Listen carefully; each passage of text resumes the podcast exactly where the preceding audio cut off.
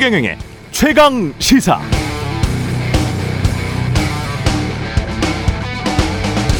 네, 과학은 실험 과정이 투명해야 하죠. 그래서 다음 사람이 똑같은 실험을 해도 같은 결과 값이 나와야 합니다. 검증이 가능한 게 과학입니다. 그래서 심지어 경제 같은 사회 과학도 연성 과학이다 이렇게 부릅니다. 실험실 속 자연 과학처럼 사회 경제 현상을 그대로 역사적으로 재현해서 같은 결과 값을 얻어낼 수는 없기 때문이죠. 풍수질이건 역술이건 관상이건 사람들이 재미로 믿건 말건 그걸 믿는다면 미신입니다. 과학이 아닙니다. 미신을 믿건 말건 그건 개인의 자유고요. 그러나 미신의 영역이 공적인 영역으로 들어온다면 대통령 관저 옮기는데 관상 보고 풍수지리 보는 사람 끌어들였다면 그건 대통령실이 사과할 일 아닙니까? 대통령이 후보 시절 10원 한 장 누구에게 피해 준 적 없다던 대통령의 장모가 법정 구속됐다면 그건 대통령이 사과할 일 아닌가요? 10원이 지폐 한 장이었던 시절이 있었습니다. 1960년대였는데요. 그때도 사람들이 미신을 너무 믿으니까 박정희 전 대통령은 공식적으로 민간신앙, 미신이다. 그래서 억압하, 억압하기까지 했죠. 신당을 파괴하고 구슬 중지시켰습니다. 강제로. 새마을운동의 일환이었습니다. 2023년에 미신 타파, 새마을운동을 다시 벌일 수는 없잖아요. 풍수지리, 라고 해서 미신이 종교가 되는 것은 아닙니다. 공무원 아닌 민간인이 대통령 관저 보러 다닌 걸 희석시키려고 언론 플레이 하는 것보다는 제대로 진상 밝히고 국민들에게 사과할 건 사과해야 상식적이지 않을까 싶습니다. 네, 안녕하십니까. 7월 25일 화요일 세상에 이익이 되는 방송 최경련의 최강시사 출발합니다. 저는 KBS 최경련 기자고요. 최경련의 최강시사 유튜브로도 실시간 방송합니다. 문자 자면은 짧은 문자 50원 기본자 병원이 드는 샵 9730 콩오플 무료고요. KBS 일라디오 채널 정치, 경제, 사회, 문화 등 다양한 명품 콘텐츠가 있습니다. 구독과 좋아요, 댓글 많이 부탁드립니다. 오늘 최강시사 정의당 이정미 대표 그리고 이원주 국민의힘 의원 그리고 뉴스 속 법률을 살펴보는 최강 로스쿨 준비되어 있습니다.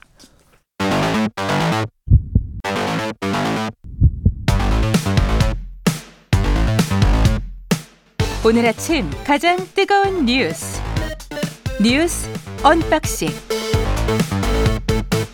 자 뉴스 unboxing 시작하겠습니다. 민동기 기자 김민아 평론가 나와있습니다. 안녕하십니까? 안녕하세요. 예, 합참이 발표를 했는데 북이 동해상으로 단거리 탄도미사일 두 발을 발사했다. 어젯밤 11시 55분께부터 오늘 새벽 0시까지 동해상으로 단거리 탄도미사일 두 발을 발사를 했다고 하고요. 예. 각각 400여 킬로를 비행한 후에 동해상에 탄착을 했습니다. 일단 뭐 어제 핵 추진 잠수함 아나폴리스함이 제주 해군기지에 입항을 했거든요.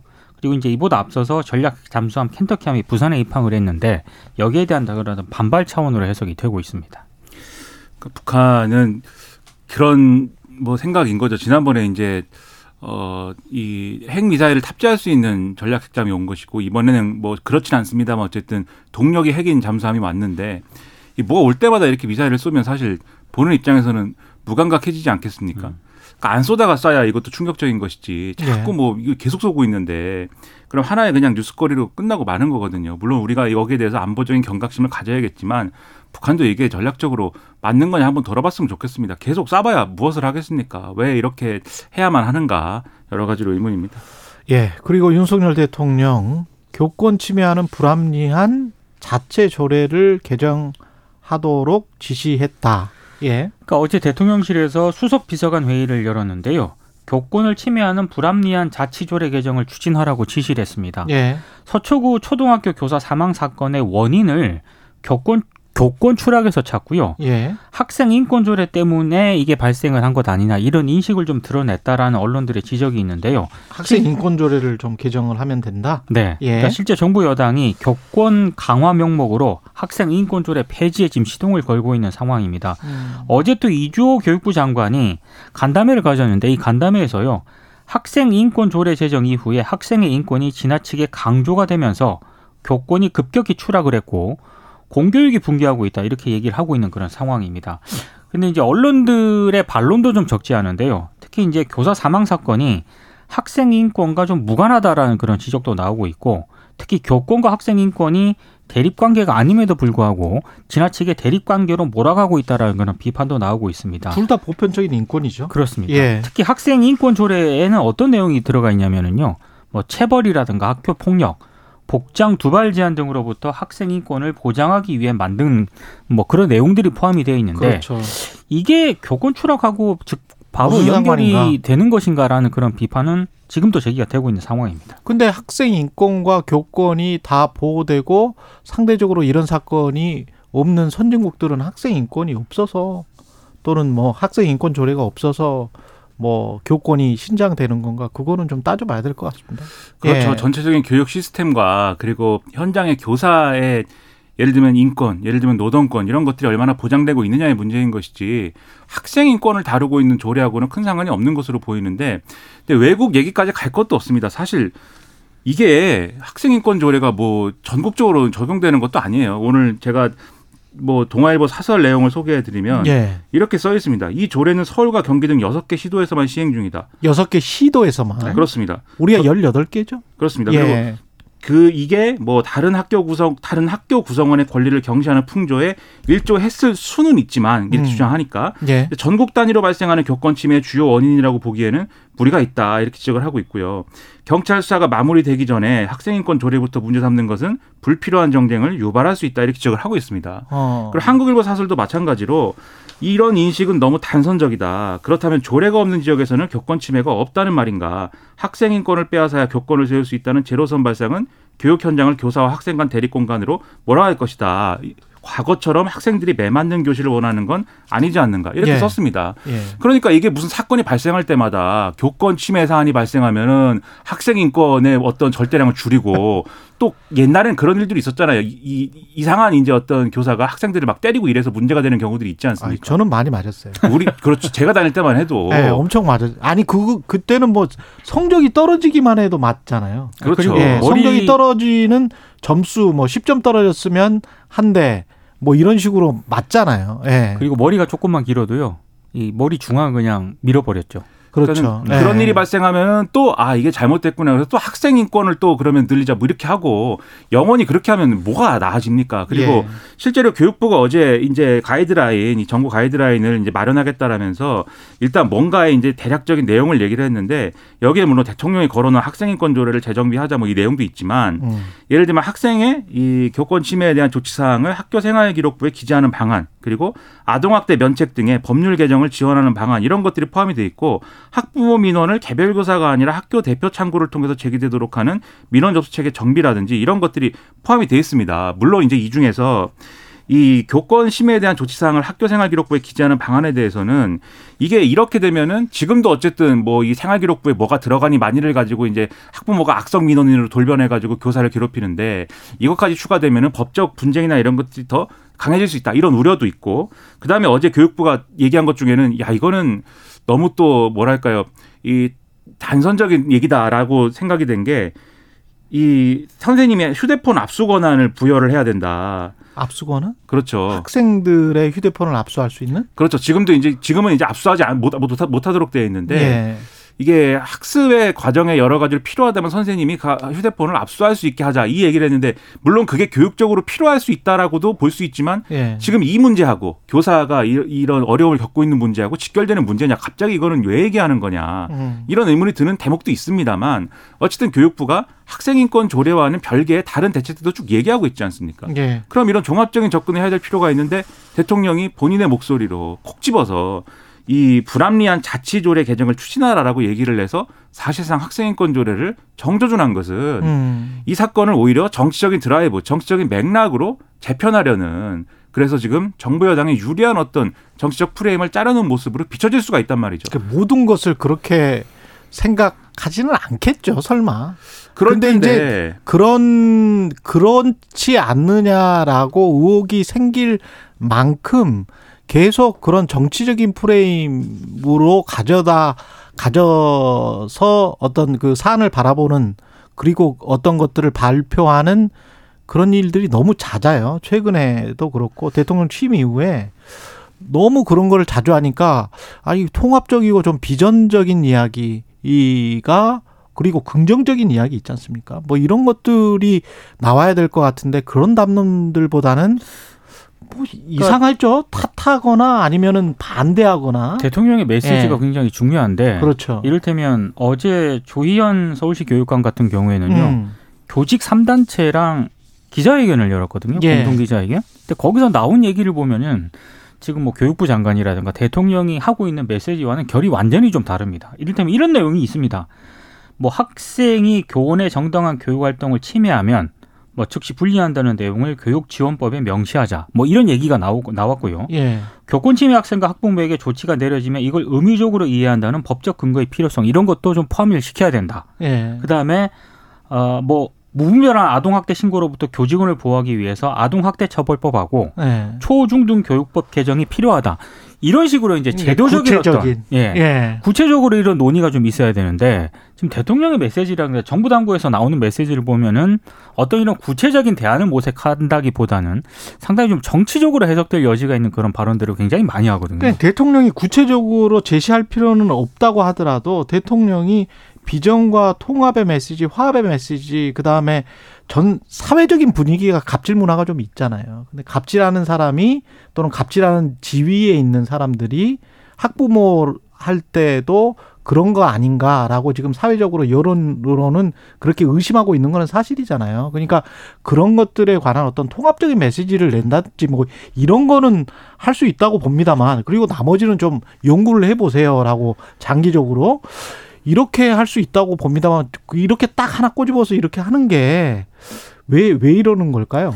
그래서 제가 어제 예. 조희연 교육감의 경우에는 물론 학생인권 조례를 약간 손보자라는 얘기도 했습니다. 근데 예. 그거는 학생인권 조례 자체에 대한 어떤 얘기고요. 그렇죠. 종합적인 거죠. 그렇죠. 종합적인 거. 예를 들면은 예. 외국에 이제 뉴욕이나 이런 데서도 학- 이런 비슷한 것이 있는데 거기는 이제 학생의 인권도 보장을 하지만 또 학생이 어떤 수업 과정에서 해야 될 의무라든지 이런 것들을 규정하고 있기 때문에 음. 이것에 대한 업데이트는 필요하다. 이런 지적은 사실은 이 교육계에서도 이전에도 좀 있었습니다. 그래서 그걸 반영할 수는 있는데 지금 예. 말씀하신 것처럼 대통령이 이런 식으로 이제 거론하는 게 처음이 아니다라고 말씀하신 게 예를 들면 수해 문제에 있어서도 그 얘기를 하잖아요. 환경단체가 이것을 강을 개발하는 것을 막아가지고 어, 이 수해에 책임이 있다 뭐 이런 식으로 얘기를 하지 않습니까? 그렇죠. 그리고 환경부에 대해서 환경만 생각하고 안전은 도외시했다 이렇게 지적을 하지 않습니까? 근데 이게 이 자리에서도 말씀드렸듯이 지금 길게 얘기하기는 어려워서 구체적으로는 뭐 지난번에 말씀드렸으니까는 뭐 음. 예. 다시 얘기 안 합니다만 사실관계가 안 맞거든요. 근데 프레임으로서는 환경이 아니라 이런 이상적인 무슨 뜬구름 잡는 환경이 아니라 안전을 생각했어야 된다. 그리고 대북 정책에 대해서도 가짜 평화가 아니라 실질적인 힘을 우선시해야 된다. 그러니까 이게 일관성이 있어요, 뭔가 전 정권이라든가 상대편이 한 거는 뜬구름 잡고 이야기하는 그렇죠. 건지 이상적으로 얘기하는 거지만 우리는 실질적이고 힘이고 그다음에 뭔가 엄하게 하는 거고 요런 거를 모색 요런 거를 보여주고 싶은 거 아니냐 이런 거거든요. 근데 네. 그런 거는 정치 그러니까 여의도 정치에서는 왈가왈부하면서 부딪힐 수 있는 거지만 네. 국가 지도자로서의 대통령으로서 이제 이렇게 자꾸 얘기하는 것은 불필요한 오해 를 사고 불필요한 논란을 낳는다는 것이죠.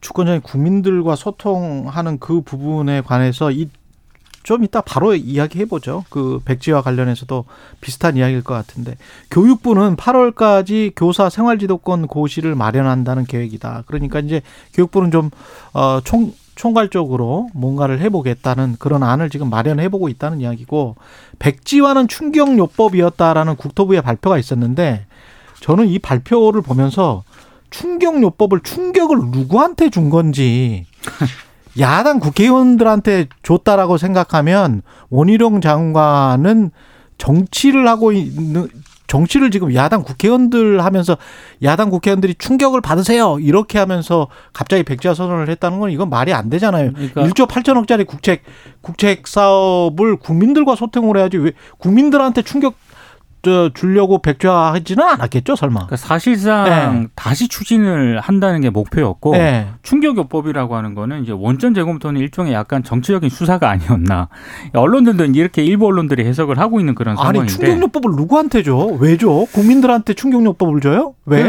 장관이? 오늘 이렇게 어제 국토부가 홈페이지에 다 자료를 공개했지 않습니까? 예. 그러니까 언론들이 이제 이걸 차분히 좀 분석을 했는데 어찌됐든 새로운 내용은 없는 것 같아요. 네. 근데 국토부가 강조한 건 적법했다. 뭐 이런 거를 굉장히 강조를 하고 있는데 그럼에도 불구하고 이상한 대목들은 여전히 좀 남아 있습니다. 음. 타당성 조사 용역 업체가 2022년 3월 29일에 이제 일을 시작을 했는데 이를 시작한 지 불과 50여일 만에 5, 5월 24일입니다. 작년에 착수 보고에서 주요 검토 사항으로 종점을 강상면으로 바꿔버리거든요.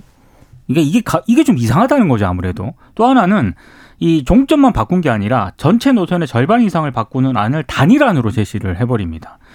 그러니까 이 이유, 이유로는 뭐 지금까지 언론에서 많이 보도가 됐고 언박싱에서도 많이 지적을 했는데 환경훼손 최소화라든가 철새 도래지의 조류 보호를 앞세우고 있는데 그 뒤로 이뤄진 대한노선 검토 자체가 강상면 종점을 전제로 했기 때문에 양평군이 제시한 다른 두 가지 대안에 대한 분석은 이제 검토를 제대로 안 한 것 같다는 그런 지적도 있고요.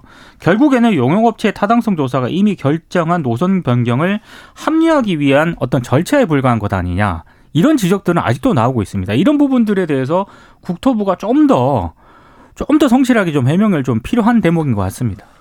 그러니까 이게 구체적으로 이제 어느 언론은 이전에 KDI 예타 보고서에도 대안 검토가 필요하다라는 문구가 있다. 이거를 이제 막 이제 보도를 하고 있는데 쭉 이제 스케줄을 이 일렬로 늘어놓고 판단을 해보면은 주무부처 공문서에 대안이라는 문구가 나온 게 지난해 1월이고 예. 그리고 그 전까지는 어쨌든 이런 논의라든가 이런 것들이 이, 이루어지지 않아서 그렇죠. 이게 이 대안이 대안이 논의가 됐을 때 그것을 제시했, 제시했을 때 양평군도 깜짝 놀랐다는 거 아닙니까?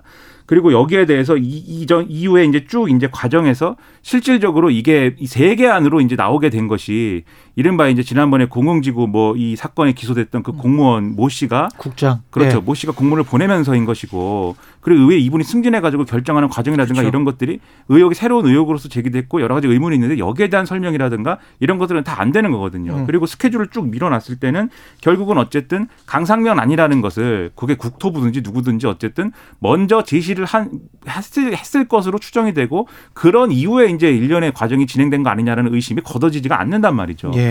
그렇기 때문에 이제 이것은 아마도 이런 행보는 정치적으로는 이런 것일 거다라고 추측을 하게 되는데 충격요법 말씀하시지 않았습니까? 예.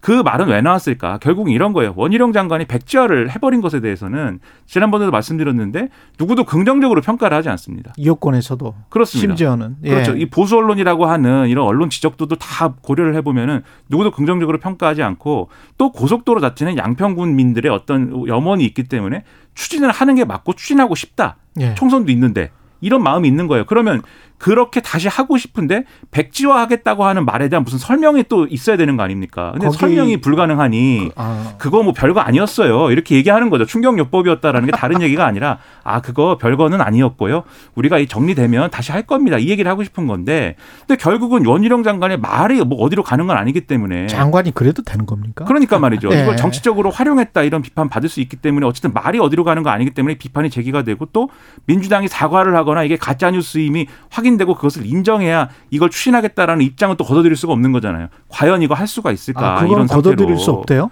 그런 거죠. 뭐 지금 장관이 뭐 자기 입으로 다른 얘기 할 수 있겠습니까? 충격요법이었으니까 그건 걷어들었다는 의미 아닐까요? 그 국토부는 그렇게 얘기했지만 원희룡 장관이 그때 내 얘기는 빈말이었고 뭐 네. 민주당 입장과는 상관없이 그냥 하겠습니다. 이렇게 얘기하기가 어렵지 않습니까? 뭐 어렵지만 그 충격 충격요법을 제시한 것도 어려웠어요. 그러니까 애초에 뭐 걷어들이는 것도 어려, 쉽게 걷어들이지 않을까? 그러니까 야당이 이렇게 괴담성 예. 어떤 그런 허위 주장을 해서 예. 그래서 이제 예, 추진을 못한 것이다라는 입장은 아직까지도 계속 견지를 하고 있기 때문에 그 문재인 전 대통령 대통령이었을 때 그 처가 일가가 땅을 가지고 있는데 양평 강상면에 그래서 나중에 혹시 시세 차익이 수백억 날 수도 있는데 그쪽으로 종점을 변경했다. 갑자기 그랬으면 어땠을까? 라고 한번 역으로 한번 생각을 해보세요. 이게 그래서 추진이 안 예. 된다 이렇게 얘기하는 게 아니라 만약에 추진하려면 유일한 방법은 예. 민주당은 사과했고 처리한 걸로 나는 받아들이겠다 이렇게 음. 우리는 생각한다 이렇게 하는 것이 유일한 방법입니다. 그렇게 실제 한- 안 했다 하더라도. 예. 여기까지 듣겠습니다. 뉴스 unboxing 민동기 기자 김민아 평론가였습니다. 고맙습니다. 그렇습니다. KBS 1라디오 최경영의 최강시사 듣고 계신 지금 시각 7시 39분입니다.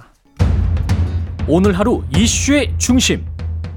당신의 아침을 책임지는 직격 인터뷰. 여러분은 지금 KBS 1라디오 최경영의 최강 시사와 함께하고 계십니다. 네, 정의당이 노회찬 정신을 강조하며 혁신 재창당을 거듭 강조하고 있습니다. 관련해서 이정미 정의당 대표와 이야기 나눠보겠습니다. 안녕하세요. 대표. 네, 안녕하세요. 예.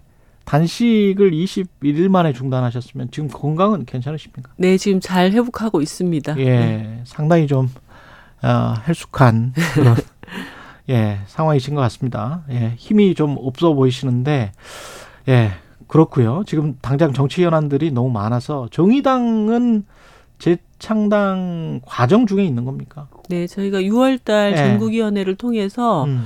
어, 새로운 당으로 거듭나기 위한 혁신 재창당을 추진하자 예. 이렇게 결정을 했고요. 예, 어, 지금 이 사업을 추진해 나갈 수 있는 사업단을 지금 구성을 하고 예. 두 차례 워크숍을 거쳤습니다. 음. 사실 지금 뭐 제3신당이 우후죽순으로 거론이 되고 있는데 그렇죠. 어, 정의당의 새로운 당을 추진하는 과정은 전공법으로 가려고 합니다. 총선을 앞두고 어. 뭐 세력들이 이합집산하는 그러한 방식이라기보다는 예, 이 시대에 정말 쓸모 있는 당이 되기 위한 음. 혁신의 과정들이 가장 중요하고 그러기 위해서는 어, 우리 시대 이 복합 위기에 예. 해법을 제대로 제시할 수 있는 정의당만의 가치와 비전을 좀 뚜렷이 세우자. 음. 어, 이번에 뭐 정말 엄청난 폭우가 쏟아지지 않았습니까?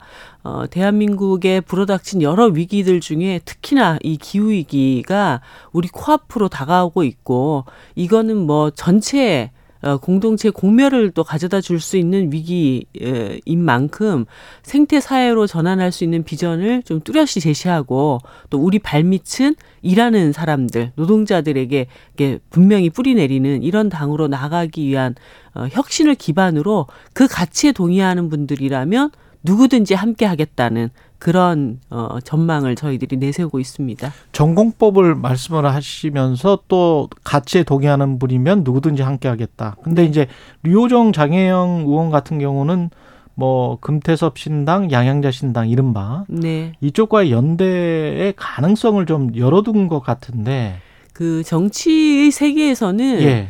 어, 통합과 연대라고 하는 두 가지의 기준이 있는 것 같습니다. 예. 그러니까 당을 함께 한다라는 것은 하나의 당으로 통합을 하는 것이고요. 예. 어, 또 뭐, 어, 여러 정치 세력들이 다양한 방면에서의 연대연합이라는 것이 또 있을 수 있는 것 아니겠습니까? 음. 그런 점에서 어, 저희들이 추구하고 있는 어, 녹색과 노동의 가치에 부합되는 세력과는 당을 함께하겠다라는 통합의 의미를 갖는 연대 것이고요. 의미이고 예, 예. 연대는 이제 그 외에 다양한 어떤 그 당면한 정치적 실천 과정에서 예. 뜻을 함께 할 수 있을 때는 뭐 연, 연대 정치, 연합의 정치들은 또 일상적으로 하는 것이 어, 당의 역할이니까요. 예. 뭐 그런 차원으로 보시면 될 것 같습니다. 어디까지 그 수준이 같이 당을 하는 건지 아니면 그냥 저희들 저희들은 현재로서는 예. 어, 뭐 금태섭 신당을 비롯한 지금 제3정당을 추구하는 세력들이 예. 뚜렷하게 어떤 이념, 어떤 가치를 어, 추구한다라고 하는 것이 분명히 드러나 있지 않습니다. 뭐 음. 양양자 신당 같은 경우에는 예. 과학기술 정당을 하겠다고 하는데 예. 제가 볼 때는 뭐 그것이 정의당이 추구하는 어떤 비전과 어, 맞아 떨어진다고 보기 어렵기 때문에 어, 현재로서는 그분들과 당을 함께하겠다는 뜻은 없다는 것을 저희들이 좀 정확하게 이미 말씀을 드린 바 있습니다. 그리고 정호진 운영위원장은 정의당에 대해서 고쳤을 수 없는 지경이다. 그래서 신당 찬당이 허울뿐일 것이다 이런 관측을 내놨었는데 불과 7개월 전에 예. 어, 당의 혁신재창당의 소임을 받대, 받아들고 어, 이 당을 책임져 보겠다고 당원들의 선택을 받으셨던 분들입니다. 근데 음. 어, 그 역할을 7개월도 채 되지 않아서 그렇게 단정 내리고 나가신 부분에 대해서는 예. 굉장히 좀 안타깝게 생각을 하고요. 예. 어, 지금 정의당은 이미 6월 달에 다 같이 결의했던 혁신재창당의 방향으로 내적인 통일을 이루고 또 힘차게 앞으로 나갈 준비들을 하고 있습니다. 그 굉장히 중도층이 많다는 여론조사들은 나오잖아요. 네. 근데 왜 이게 정의당으로 안 쏠릴까요? 어, 사실 예. 어, 여론조사 결과를 보면은 음. 어, 중도 신당이 필요하다. 라는 의견들은 상당히 나오고 있지만 그래서 당신들이 총선에 그 당을 찍겠느냐라고 음. 했을 때는 그 지지 비율이 급격하게 또 예. 떨어지잖아요. 예.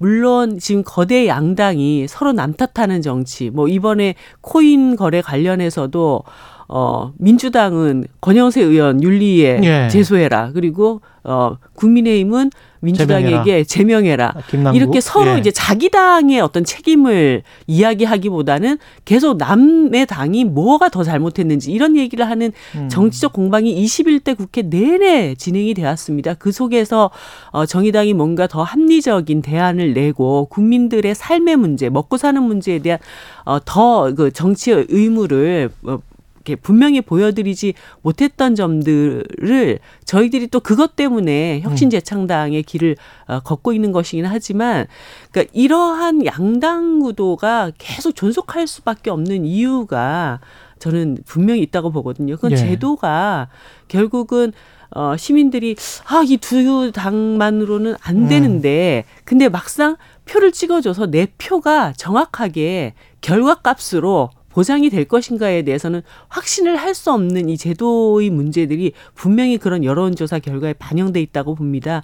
그런 점에서 어, 정의당 입장에서는 한편에서는 우리 예. 스스로가 혁신의 길을 더 뚜렷이 가면서 또 한편에서는 어, 정말 시민들이 두 당 아니면은 다른 데 찍기가 힘들어하는 이러한 어, 억압적인 투표로부터 해방시킬 수 있는 제도 개선이라고 하는 이 선거제 개혁에 더 박차를 가해야 되지 않나 생각하고 있습니다. 선거제 개혁이 필요하다. 근데 이제 정의당 같은 경우에 또 당원이 되것 아까 마- 정호진 이야기했지만 탈당했단 말이죠. 그러면 정의당이 하나여야 뭐 선거제가 개혁되면 정의당을 찍을 텐데 만약에 정의당을 찍고 싶다면 이게 이제 두 개가 되고 뭐 이렇게 될 수 있는 겁니까? 정의당이 지금 두 개가 될 일은 없고요. 예. 그러니까 뭐 이번에 탈당하신 분들이 뭐 당에 뭐 반쪽이 떨어져 나간 게 아니라 아주 일부분이 나가신 거기 때문에 예. 어, 지금의 정의당은 그 정의당으로서의 자기 길을 예.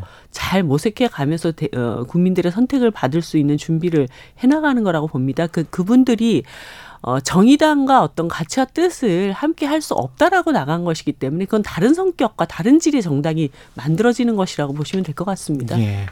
정치권 이슈로 좀 넘어가 보겠습니다. 대통령 관저 선정 관련해서 관상가 뭐 풍수 전문가, 풍수 지리학자, 역술인의 관저 선정 개입설이 사실 무근으로 드러났다라고 국민의힘에서는 역술인이 아니고 관 풍수 지리학자니까 괜찮다는 식으로 이야기를 하고 민주당에서는 공적 시스템이 붕괴됐다라고 이야기를 하는데 어떻게 보세요? 정의당에서는?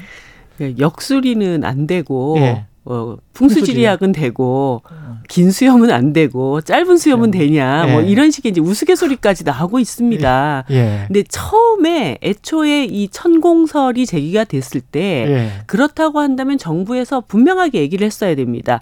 아, 그 사람은 천공이 아니고 예. 백제건이라는 사람이다. 예, 그렇죠. 이렇게 답을 했어야 되는데 예. 뒤에 얘기를 쏙 빼놨거든요. 음. 왜그 얘기를 끝까지 하지 않았을까?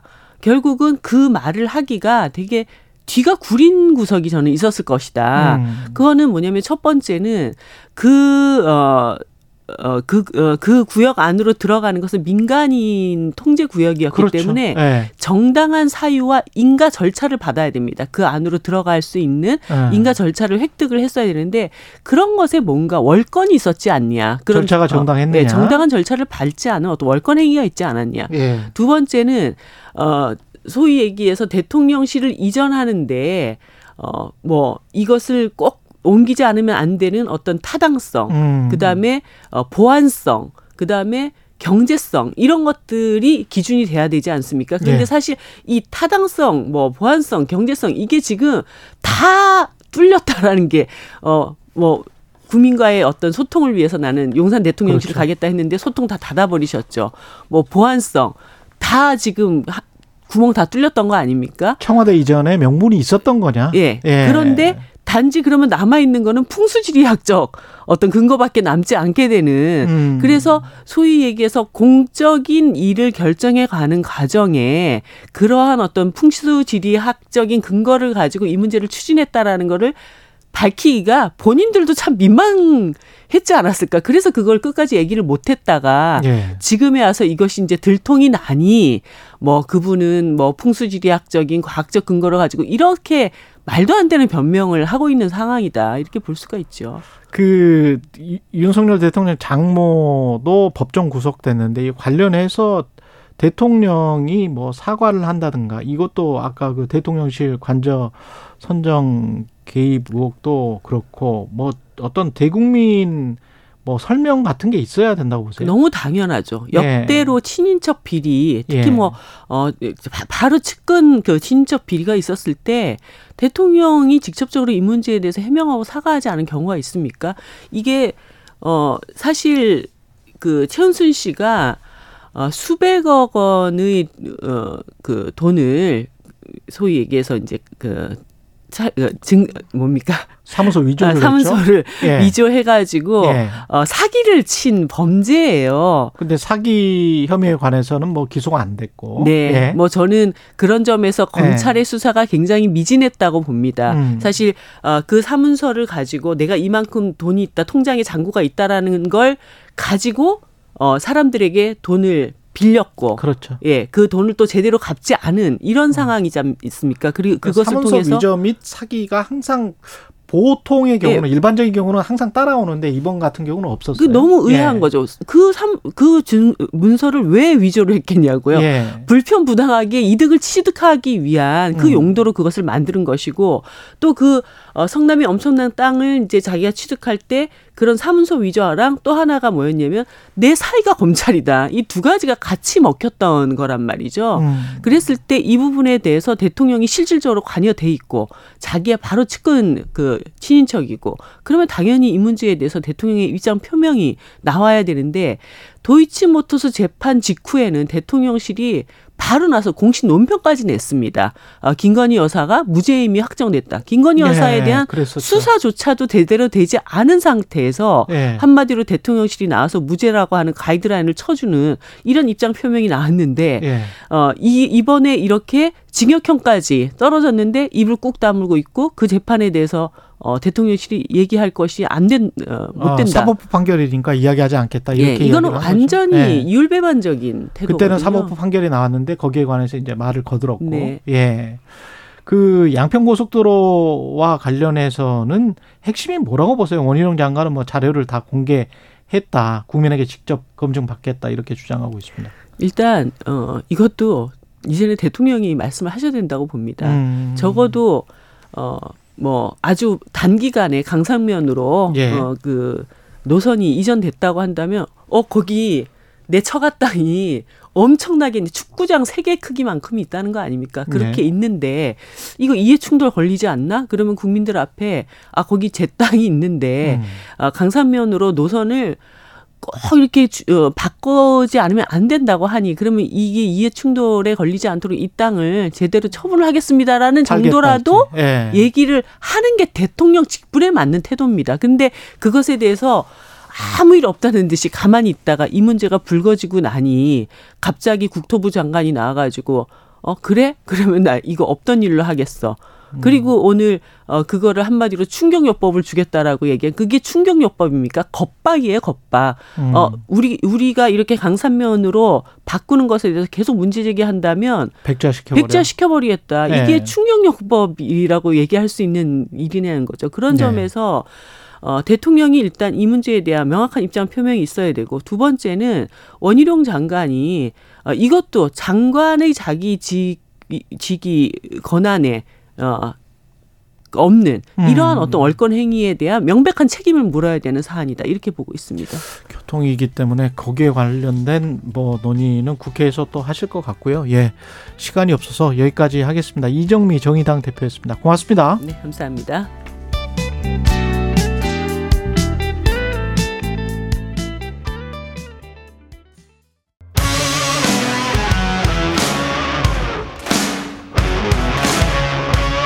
오늘 하루 이슈의 중심 최경영의 최강 시사.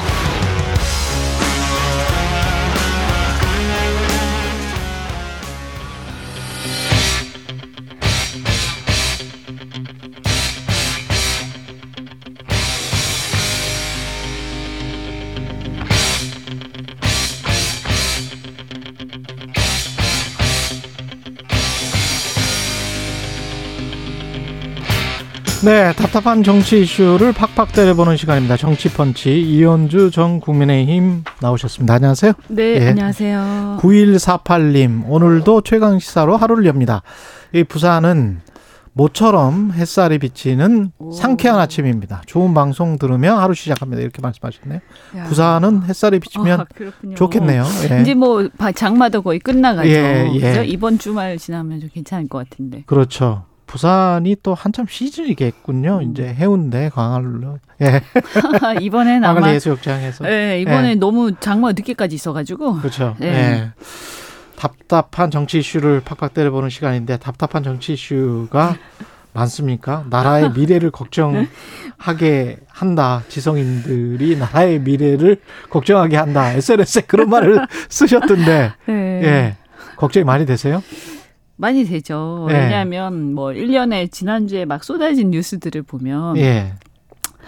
과거의 어떤 국정농단 또 권력의 사유화 어 우리가 뭐 불과 몇 년 전에 음. 걱정했던 그런 문제들이 다시 이렇게 다시 떠오르는 음. 그런 한 주였죠. 지금 저 백재권 씨라는 분, 그 관상도 보고 풍수지리도 보고 그래서 풍수지리가 가 봤다. 풍수지리 학자 이렇게 이제 국민의힘은 이야기를 하고 있고 어 어떻게 보십니까? 풍수지리 학자가 아 관저를 이렇게 관저의 후보지를 이렇게 봐도 괜, 괜찮은 건가요? 뭐 우선 상식적으로 예. 무속이나 풍수지리나 음. 국민들 비슷하게 생각하고요. 예. 예, 뭐 그걸 풍수지리학이라는 게 있었는지 전 잘 모르겠는데. 예. 그리고 어쨌든 간에 그걸 크게 다르게 생각하지 않아요. 기본적으로 국정에서 뭐 우리가 이제 심심풀이 내지는 개인적으로 뭐 이렇게 어 가까이 하는 사람이 있을지 모르겠지만 국정에서 의사결정하는데 어 이렇게 뭔가 참고할 만한 이런 성격은 아니라고 다 생각할 그렇죠. 거예요. 예. 그다음에 두 번째 이런 저런 걸 다 떠나서 민간인이 그 대통령 아, 대통령 그 관저 이전과 관련해서 그 통제된 보안과 경호 이런 면에서 음. 철통같이 촌통제가 된 그 공간을 마구 드나들었다라는 것은 어, 그 자체만으로도 굉장히 심각한 문제죠. 예. 그리고 이거가 만약에 뭐 그냥 갔을 리는 없고 음. 어쨌든 의사결정에 누구의 요청으로 갔을 거 아니에요? 그렇죠. 의사결정에 음. 관여를 하신 거잖아요. 예. 그러면 야 이건 큰일인 거지. 무슨 이런 나라가 다 있냐 이렇게 되는 거죠. 근데 우리가 관상이나 뭐 점을 보고 뭘 하든 간에 어 돈을 줄 텐데 누구의 요청으로 갔고 그 관저 후보지를 볼 때 돈을 받았는지 그게 어떤 돈인지도 궁금하고 음. 뭐 그- 저는 그 돈보다도 예. 여기는 아무나 들어갈 수 있는 데가 아니잖아요. 예. 얼마나 엄격히 통제가 돼요. 음. 국가의 어떤 보안이 걸려 있는 굉장히 심각한 곳이거든요. 예. 근데 여기에 어 이렇게 막 그 이런 절차들이 있을 거예요. 어 누군가가 들어갈 때 그죠? 그렇죠. 뭐 어떤 허가를 받고 하는 절차가 있을 거잖아요. 그렇죠. 지금 이거 전체적으로 보면 전부 음. 다 직, 직무범위 안 들어가는 거죠, 이거. 음. 법적으로도 절차나 이런 거에 맞지 않을 거예요. 절차적 정당성을 지켰느냐? 그것도 안 됐을 거예요. 아니, 그러니까 예. 내용적으로도 아까 말씀드린 것처럼 음. 무속이나 풍수지리나 국민들이 보는 관점에서는 상식적으로 크게 다르지 않다. 예. 이분들이 개인적으로 뭐 이렇게 사람들이 우리 바깥에서 사, 사인들이 뭐 만나고 이런 거는 둘째 치더라도 더군다나 국정을 운영하는 과정에서 이런 사람들이 어 이렇게 그 이, 부질 이전하는데 이렇게 개입하고 하는 것 자체가 적절치 않죠. 예. 어 이거는 국민들이 용납하지 않죠. 지난번 이미 우리 선례가 있지 않습니까? 어. 그러면 그 전에 문제돼서 물론 탄핵 사유가 꼭 그것은 아니었지만 예. 실질적으로 그것 때문에 민심을 잃고 음. 이렇게 여론이 나빠졌던 전직 대통령이나 그 주변 그렇죠. 사람들 얼마나 억울하겠어요. 예. 그 다음에 저는 그때 국정농단이라든가 그 관련된 모든 것들을 수사하고 그것으로 국민적 영웅으로 떠오르는 분이 누구세요? 윤석열. 그러니까 아니 저는 다른 사람은 몰라도 예. 예. 어떻게 이럴 수가 있지? 이런 생각이 드는 거죠.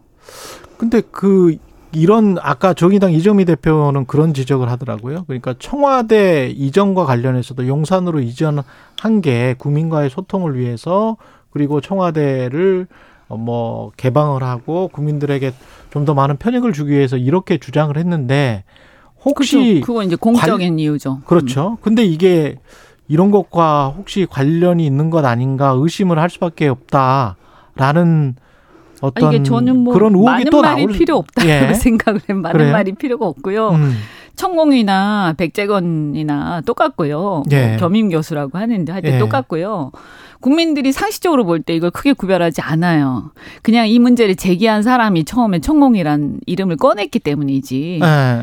처음에 그 사람이 그냥 야 무속인이 들어갔대더라. 어. 라고 하거나 풍수지리 보는 사람이 들어가서 이런 게 어, 좌, 좌지우지했다고 하더라. 네. 뭐 이렇게 얘기를 했다고 해서 그게 크게 본질적으로 다르지 않다라는 음. 말씀을 드리는 거고 음. 어 그다음에 절차적으로도 그다음에 어떤 민간인도 이렇게 누가 할 수 있겠어요? 누가 할 수 있겠어요? 이건 엄청난 특권이죠. 엄청난 특권. 그런데 그럴 만한 어떤 어, 자격이나 자질이 있는 사람이 그렇게 한다고 해도 이건 문제가 되는 거예요. 이런 식으로 하는 거죠. 그죠? 예. 그렇잖아요. 아무리 훌륭한 사람이 한다고 해도 문제가 되는 건데 하물며 네. 내용이 이럴 바에는 저는 이거 완전 상식 바뀌죠. 이걸 가지고 왜 왈가왈부합니까? 음. 저는 이거는 하- 입이 열 개라도 할 말이 없어요. 그리고 더군다나 저는 윤석열 대통령이나 어, 정부에서는 뭘 유념하셔야 되냐. 이 음. 정부의 어, 지지의 근간, 이 정부의 정통성의 근간이 어디 있는지 명심하셔야 돼요. 어떻게 해서 대통령이 되셨어요? 첫째, 박근혜 대통령 탄핵과 그 관련돼서 어 전직 대통령들의 국정농단을 수사하면서 그것들의 어떤 그 추상과 같은 그런 것들을 국민들이 기대하고 거기에 따라서 국민적 영웅으로 떠올라 가지고 인기를 얻은 분이고요. 그게 하나의 기반이 됐죠. 그 다음에 두 번째 어쨌든 간에 그래서 공정과 상식 자기 주변에 누구하고도 누구도 봐주지 않고 대통령 정권이 계속 바뀌어도 또 자기가 임명을 받았던 자신이 임명을 받았던 대통령과 그 주변의 실세들한테도 눈 하나 깜짝하지 않고 어, 어, 추상같이 처벌했던 그런 음. 어떤 법치 내지는 공정과 상식 이런 것들을 내세워서 집권하신 분이에요. 음. 근데 그 근간이에요 이런 문제들은요. 음. 근간. 그 굉장히 심각한 문제예요. 이게 자꾸 이런 식으로 이런 부분을 갖다가 확실하게 매듭 짓고 확실하게 성찰하고 확실하게 처벌하고 단호하게 조치하고 지나가지 않으면 정권의 근간이 흔들리는 거예요, 이거는. 음. 최은순 씨 법정 구속은 단호하게 사법부가 어, 처벌을 한 걸까요? 뭐 제가 볼 때는 네. 그나마 다행이다. 그나마 법정 구속된 네. 게 다행이다. 네. 예. 왜냐하면 전 1심에서 풀어준 것 자체가 문제였다 이렇게 보기 때문에 예. 네. 이 사안은요 법원에다가 서류를 제출한 거잖아요. 심지어는 법원까지 기망하려고 네. 한 거죠. 그래서 소송 예. 사기를 하려고 했던 거잖아요. 예. 법원에서 보통 소송 사기는요 행위는 이게 뭐 어, 성공을 했든 필패를 했든 절대 이거는 용납하지 않습니다. 이 일반인이 해봐 난리 납니다. 이거는 판사를 속이려고 한 거니까. 어, 이. 이거는 예. 국가의 어떤 시스템이 무너지는 문제이기 때문에 예. 소송 사기는 우리 사회에서 용납하지 않아요. 음. 이거 만약에 보통 사람이 했으면요. 벌써 아니 어떻게 이때까지 불구속 상태에서 재판 받습니까? 네. 있을 수 없는 일이에요. 그런데 어쨌든 뭐 뭐 때문인지 모르지만 나중에 이제 어떤 빌미를 안 주려고 법원에서 풀어줬다가 예. 어 2심에서 이제 구속한 거죠. 음.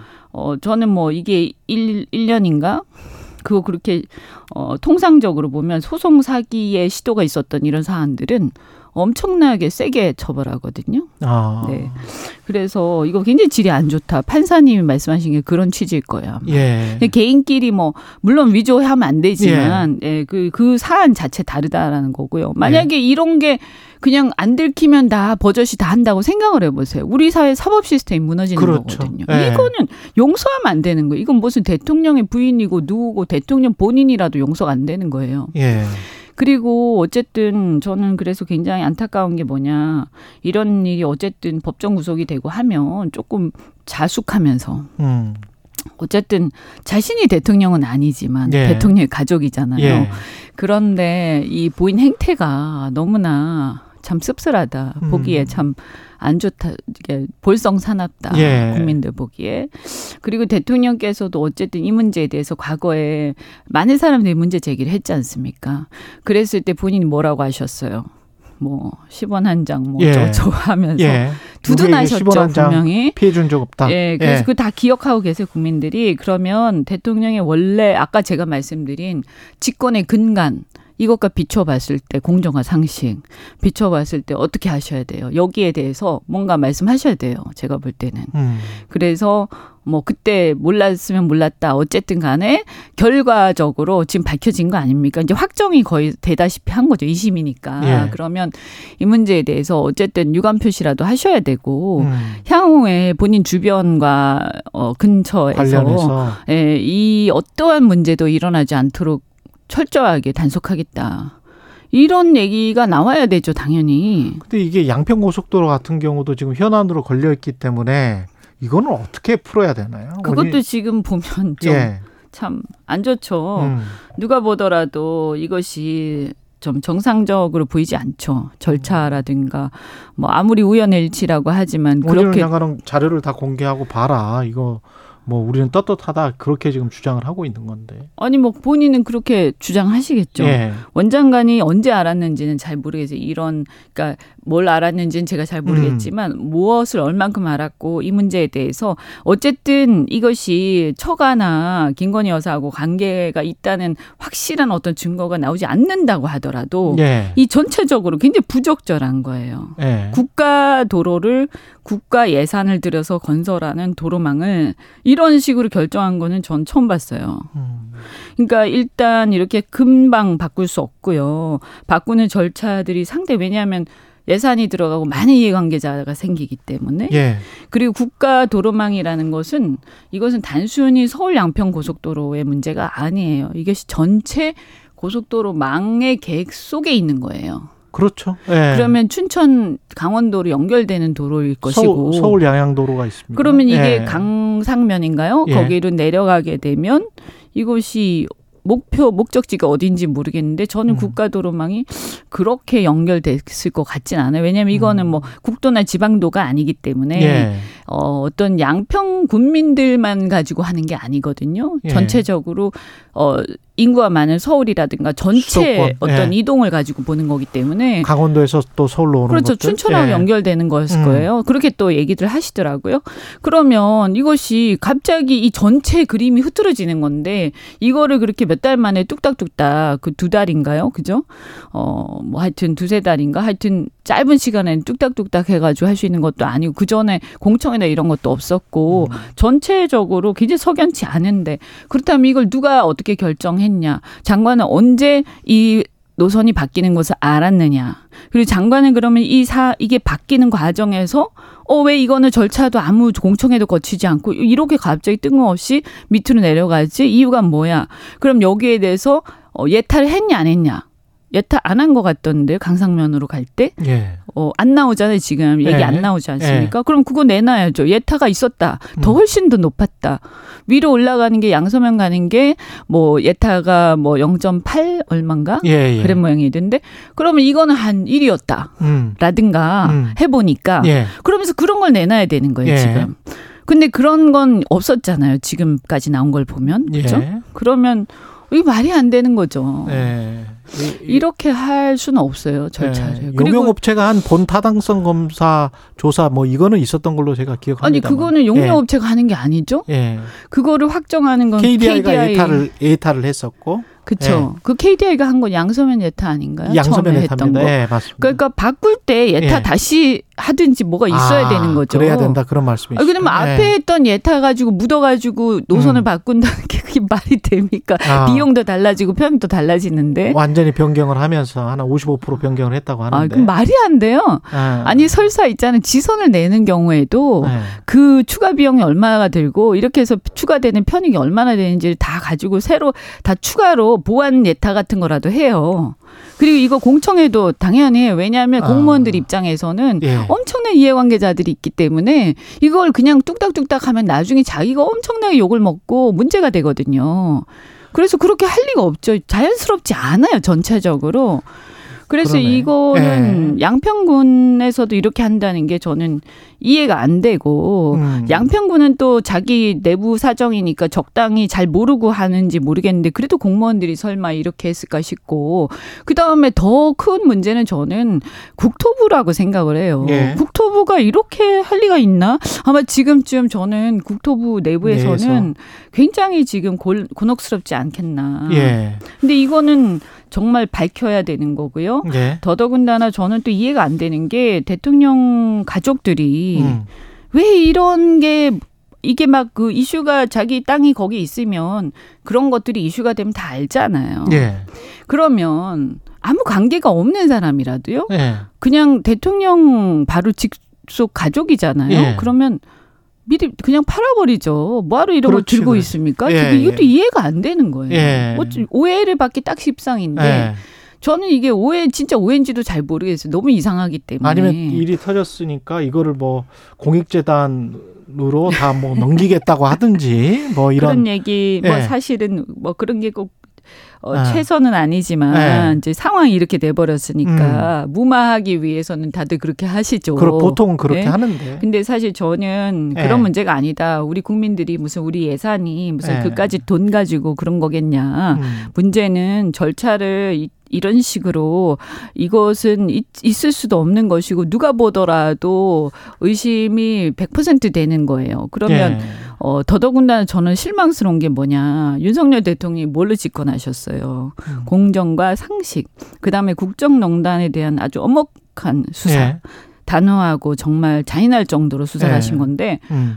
아니 그런데 이건 내로남불이 아닙니까 그러면 이게 음. 만약 이 이거 수사 안 하면 예. 수사해야죠 수사도 해야 되고 그 다음에 저는 이런 문제가 그냥 수사로 되겠습니까 결국 이것은 특검 사안이거든요 특검 사안이다. 예, 예. 특검 사안이 국정조사가 되겠습니까 안 되겠죠 아니 근데 이걸 피할 수 없을. 거예요 예. 예, 예. 피할 수 없을 거예요 그리고 수 이걸 것이다. 피하는 순간 음. 굉장히 문제가 됩니다 이게 예. 당당하게 봐주셔야지. 본인도 특검 수- 출신이시잖아요. 예. 이 관련해서 지금 뭐 저 질문 드릴 거는 굉장히 많은데 지금 시간이 없어서 이슈 오도독에서 이따 끝나고 9시에 유튜브로 또 이은주 의원과 함께 하니까요. 이슈 오도독 많이 청취해 주시고요. 시청해 주시고요. 그리고 관련해서 이것 한 가지만 꼭 여쭤볼게요. 한 2분밖에 안 남았는데 장재훈 의원이 네. 우주항공청 특별법을 통과시켜주면 위원장직 사퇴하겠다고 했는데 이게 좀 과방인데 앞뒤가 안 맞는 것 같기도 하고 왜 갑자기 이러는 건지 모르겠어요. 왜 이러는 왜 갑자기 이 말이 나오는 거죠? 저도 이거는 좀 과방 약간 뜬금없는데요. 좀 뜬금없더라고요. 아니 그리고 예. 위원장직을 뭐 사퇴하고 싶은 어떤 사 사정이 있나 보죠. 사퇴해야 되는 본인 입장에서 가- 사람들이 뭐 물론 그 동안에 계속 문제 제기하긴 했습니다만. 그거는 야당이 문제 제기한 음, 거고. 그러니까 본인이 뭐 사퇴해야 되는 어떤 문제가 있는 건지. 아니면 대통령이 혹시 네. 뭐 2019년에 그 청문회 과정이나 지검장 뭐 이럴 때 네. 그게 뭐 다시 좀 아, 네. 예. 최은순 예, 장모 관련해서 그렇다고 하면 뭐 저는 장재원 의원을 좋아하지는 않고 굉장히 네. 비판적으로 봅니다만 음, 그런 것들이 이런 국정과 관련된 국회와 관련된 의사 결정에 영향을 미친다. 그러면 아니겠죠. 이거는 네. 완전히 그냥 어떤 누구 개인의 나라가 되는 거죠. 근데 이게 시점이 그 과방위가 또 굉장히 중요하잖아요. 네. 지금 현재 국민의힘 민주당에 다 중요한데 우주항공청 특별법 통과시켜주면 위원장직 사퇴하겠다. 이게 또 지금 말씀하신 정치적 보니까 굳이 연결이 또 연결해서 사람들이 의심할 가능성이 있겠네요. 그죠? 그러니까 정치적으로 이게 어떻게 봐야 되는지 혹시 아시는 게 있는지 여쭤본 아, 건데. 제가 미쳐. 네. 미쳐. 또 제가 또 예, 어, 요즘에 국회 돌아가는 꼴이 예. 너무나 화가 나서 예. 거의 관심을 끊고 음. 그냥 살다 보니까 음. 또 요새 수해 수해 같은 경우에도 보면 너무 안타까운 게 지난 2년인가 3년 전에 예. 그때 3년 전이죠 부산 초량 지하차도에 세 분이 돌아가시고 그때 온 나라가 떠들썩했는데 똑같은 사, 방식 똑같은 환경과 여건 속에서 똑같은 사고가 나서 훨씬 더 많은 사람들이 오송. 죽었거든요. 그때도 어, 북한 개발하면서 재개발하면서 바로 인근에 공사를 하고 있어서 그 토사가 쌓여 있었어요. 음. 그러니까 이게 그냥 지하차도 주변에 물이 많이 어 홍수가 똑같네. 난다라고 해서 네. 그런 거 아니에요. 이게 토사 같이 쓸려 들어가면서 네. 이것이 뻘처럼 되는 거예요. 그러면서 네. 이게 사람이 나올 수가 없고 물이 막히는 그런 그 여건을 형성하거든요. 예. 그때도 이런 걸 얼마나 많이 사람들이 전문가들이 지적하고 저도 세미나도 하고 난리를 치고 했었는데 그런데 이게 어떻게 하나도 안 고쳐졌습니까? 하나도 아니 당연히 당연히 그 주변에 공사하고 이 물막이를 해놨으면 이런 거는 공사를 빨리 치, 하- 그렇죠. 그만두든지 아니면 음. 그 토사를 치우든지 아니면 통제를 하든지 음. 뭔가 했었어야죠. 그렇죠. 이게 이 상황 우리 사회가 지금 지속 가능하지 않은 사회가 됐고 이 정권이 바뀌면서 어떤 면에서 보면 그 전에 정권에서 있었던 많은 노하우나 실수나 여러 가지 교훈들이 전혀 영속적으로 이어지지 않는 이상한 나라가 됐어요. 음. 정말 이거는 우리가 자성하지 않으면 안 돼요. 근데 대통령이나. 정부에서는 자꾸 현장만 탓하지 말고 스스로를 돌아봐야 되는 거 아닌가 예. 안타깝습니다. 여기까지 듣겠습니다. 이따 이슈 도독에서 뵙겠습니다. 이현주 전 국민의힘 의원이었습니다. 고맙습니다. 네, 고맙습니다. 여러분은 지금 KBS 1라디오 최경영의 최강 시사와 함께하고 계십니다.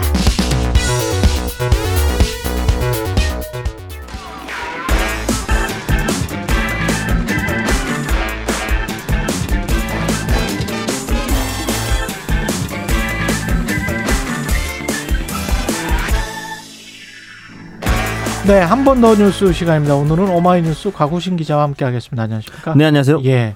그 지난 주말에 전국에 뭐 이상한 우편물이 지금 국제 배송되고 있다 그래가지고 계속 문자가 왔었잖아요. 네. 예, 그게 어떻게 된 겁니까? 네, 이게 시작이요. 지난 네. 20일이었습니다. 울산에서 한 장애인 복지 시설에 기체 독극물이 든 것으로 의심된다라는 소포가 배달이 됐습니다. 근데 음. 이거를 시작으로 전국 곳곳에서 비슷한 신고들이 계속 나왔는데요.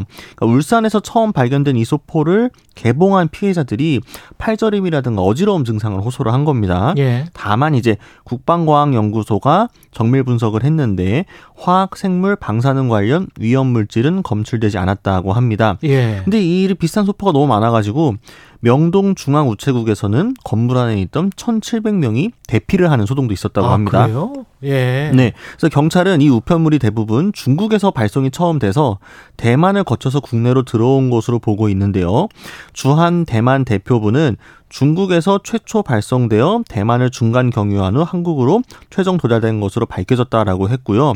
중국 관영 매체들은 한국과 대만의 좀 민감한 반응에 불편한 기색을 내비치기도 했습니다. 그렇군요. 신고 건수가 지금 2천 건이 넘는데 뭐 다 오인 신고가 많죠?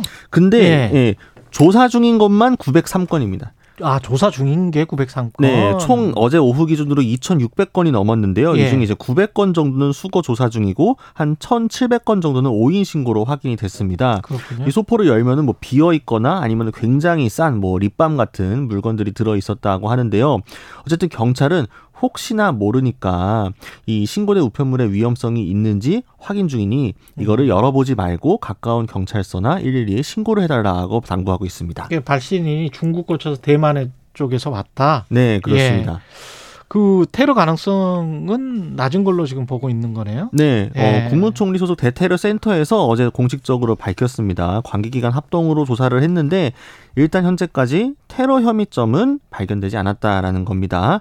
그래서 테러 협박이나 위해 첩보가 입수되지 않았고 인명 피해도 없기 때문이다라고 했는데요. 일단 정보 수사 당국은 인터폴 등 이제 해외 기관과 함께 공조 수사를 진행을 하고 있는 중입니다. 아니 우표값도 많이 들 텐데 국제 우편이면 왜 보내는 거예요? 이게 테러도 아니면. 이게 테러가 예. 아니라면 지금 이제 가장 가능성이 높게 얘기가 예. 나오고 있는 건 이 brushing scam이라고 합니다. brushing scam. 네, 이제 뭐 이베이라든가 이제 아마존이라든가 해외 판매자들이 발송을 해야만 이제 리뷰를 작성을 하고 평점이나 이제 그런 건수들을 올릴 수가 있잖아요. 실적들을 아.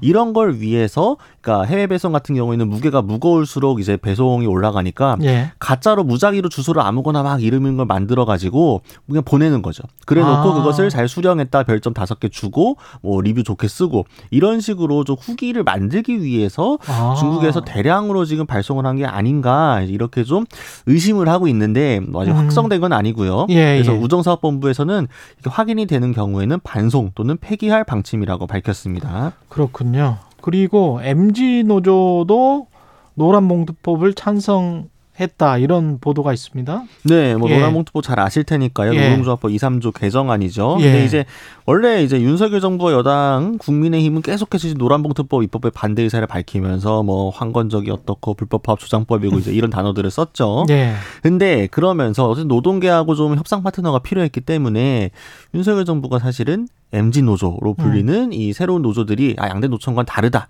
이들은 정치적인 뭐 파업을 투쟁을 하지 않는 집단이다. 뭐 새로운 뭐 기류다 이렇게 막 파트너로 삼으려고 공을 많이 들이고 뭐 치맥 회동도 하고 뭐도 하고 많이 불렀죠. 근데 이 새로 고침 노동자 협의회가 어제 아 이 우리도 노란봉투법에 찬성한다라는 입장을 밝히게 되면서 좀 정부 여당의 구상은 조금 헝클어지게 됐습니다. 그렇군요. 반대한 근거는 뭡니까? 노동자협의회가? 어, 일단 뭐 다섯 쪽에 달하는 이제 의견문을 작성을 했다고 하는데요. 예. 일단 근로계약의 당사자에서 사용자의 범위를 근로조건을 실질적으로 지배 결정한 자로 확대하는 조항에 대해서 국제 노동 기준 그리고 대법원? 판례를 근거로 네, ILO를 근거로 찬성한다라고 했습니다. 그, 그러- 그런 규정이 있으니까 아이어로에. 네, ILO 협약 87호에 노동자 및 사용자가 단결권을 음. 자유롭게 행사할 수 있도록 필요하고 적절한 모든 조치를 취할 것으로 명시하고 있고 이미 국내법과 같은 효력을 갖고 있죠. 예. 그렇기 때문에 이런 점들을 들어서 이야기를 하고 있고요. 또 예. 부당 노동 행위와 관련해서 하청 노동자의 노동 조건을 실질적으로 사실 원청이 지배 결정하기 거기 때문에 이 점을 인정한 점에 대해서도 찬성한 이유로 밝혔습니다. 그렇군요.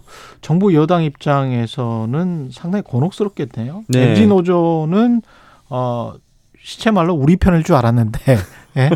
근데 아닌 거야. 네. 예. 저번 이제 69시간 근로시간 개편 때도 사실은 그것도 반대했었죠. 네, 막 젊은 예. 세대들이 원하고 있다. 더 일하고 예. 싶어 하는데 제도 때문에 못 하고 있다. 이런 식으로 이야기를 하면서 어. MZ 노조하고 좀 대화 창구를 만들려고 했는데 예. 이때도 새로 고침에서 아 우리는 근로시간 개편에 반대한다라는 입장을 밝히게 되면서 음. 약간 모양새가 이상해졌거든요. 그리고 이 MG 노조라는 게 MG 세대 전체를 대변하고 있냐 하고 하면 꼭 그런 것 같지는 않더라고요. 상당수 많은 사람들이 사무직이고 네. 그다음에 LG 정도 다닐 정도면 이제 상당히 뭐 괜찮은 직장에 다니는 사무직이면 뭐 다른 사람 이게 그게 이제 안 좋다는 게 아니고 그 각자의 이해관계가 다 다른 것 같아요. 아, 그렇죠. 네. 예, 공장 노동자, 사무직 노동자, 뭐 여의도 노동자 다 각자 이해관계가 다르니까 그런 차원에서 봤을 때도 노란봉투법은 이제 찬성한다는 그런 걸로 이제 그 정도 봐야 되겠습니다. 우리가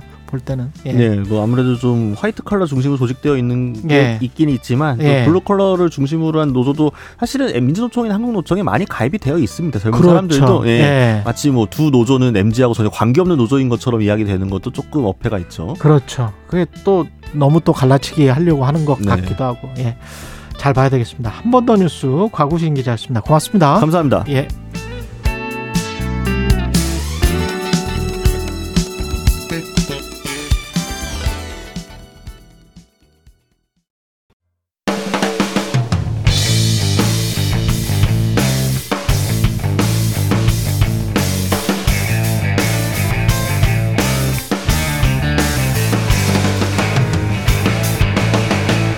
최경영의 최강 시사.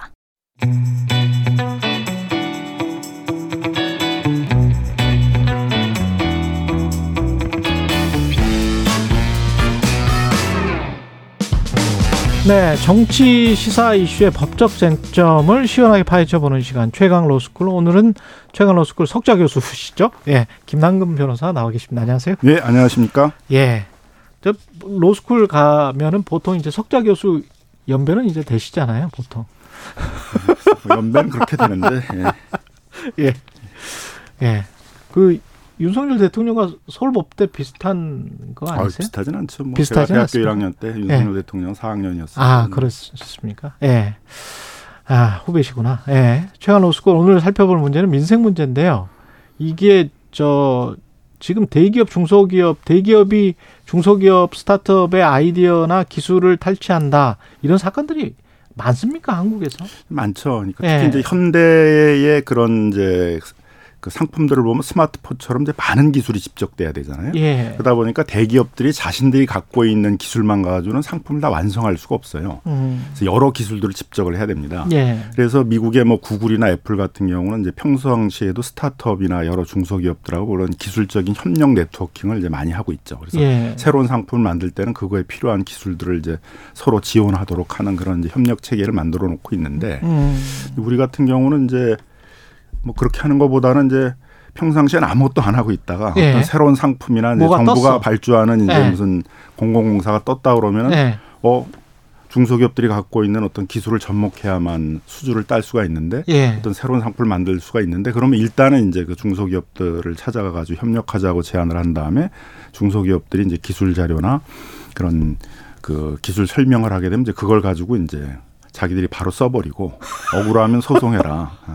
아, 소송하면 이제 보통 뭐 4년 5년 걸리고 아. 뭐 자기들은 믿질 거 없다 이렇게 생각을 하니까요. 그 동안의 시장은 본인들이 다 먹고. 그렇죠. 이제 예. 다 그리고 또 기술이 굉장히 빨리 발전하는 시대잖아요. 그렇죠. 그러니까 그 기술을 가지고 이제 빨리 업그레이드 나가면서 발전을 해야 되는데 그 중소기업은 발목을 잡아가지고 이제 더 진전을 못하게 막고 자신들이 이제 시장을 다 장악하게 되니까요. 지금까지 알려진 규모는 어느 정도나 됩니까? 피해 규모 같은 게 있습니까? 뭐 피해 규모는 알려진 건 한 2,800억 정도라고 하는데 그거는 아, 이제 알려진, 알려진. 거죠. 뭐 공정거래위원회에서 예. 가징금 처분을 했다든가 음. 그런 사건들인데 그 중소벤처기업부의 조사에 의하게 되면 중소기업의 절반 정도는 이제 이 피해를 나봤을 때는 그냥 포기한다. 아무 조치도 취하지 않는다. 아, 이렇게 하거든요. 그렇죠. 그러니까 어차피 해봐야 이제 대기업하고 해서 이기기 어렵다. 우리나라 소송제도나 뭐 행정적인 그런 분쟁 조정제도가 그렇게 중소기업에 유리하지 않다. 이렇게 이제 생각을 하는 거죠. 음. 또 시작을 했던 분들도 이제 하다가 대부분 또 포기를 합니다. 그 절반 정도 하다가 하면 벌써 뭐 1년, 2년 내에 끝날 줄 알았는데 4년, 5년 가오로 뭐 많이 포기하는 경우들이 많이 있고.